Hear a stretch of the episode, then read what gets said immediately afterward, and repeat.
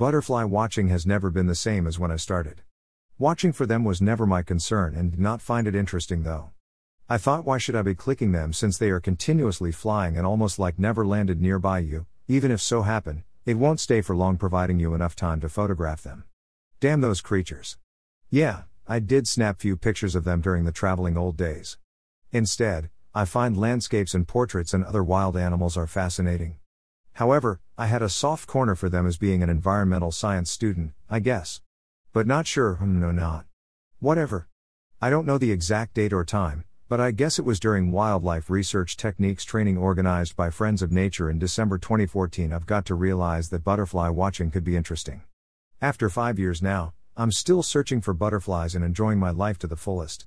Watching them can be fun, educational, and relaxing.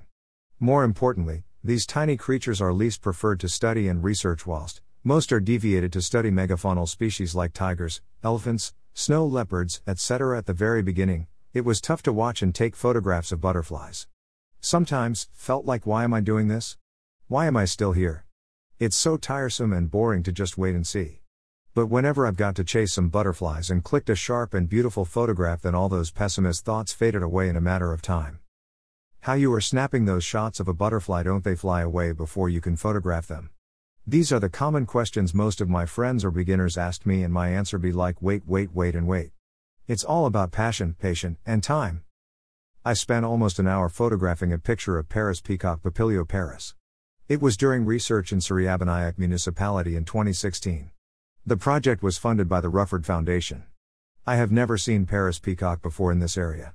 The green-colored wings and then the blue patch on the upper hind wing connected to the inner margin by a narrow, sharply defined green band had definitely magnetic effect to watch this species. I approached near, but it flies so fast that I can barely have a clear and stable view. I definitely felt pain in my neck while watching it flying here and there with its powerful ragged flight. Binocular was definitely not an option at the moment. Even at a distance of more than 10 meters, I could hardly watch it rest. I don't know how does it knows that I'm approaching it.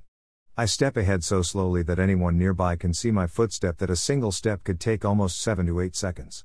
Like I was doing a slow dance. It just flew away in a matter of seconds and fly up the high ground, making me impossible to see. But I was determined to take its photo.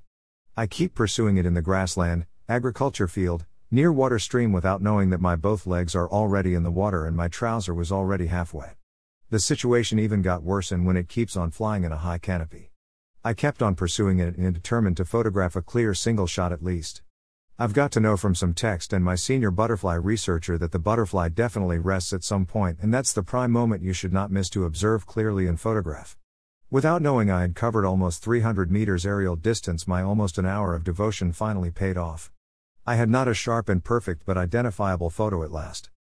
It's a tedious job to walk and pursue towards the butterfly and have enough good photographs. But, it's not the same always.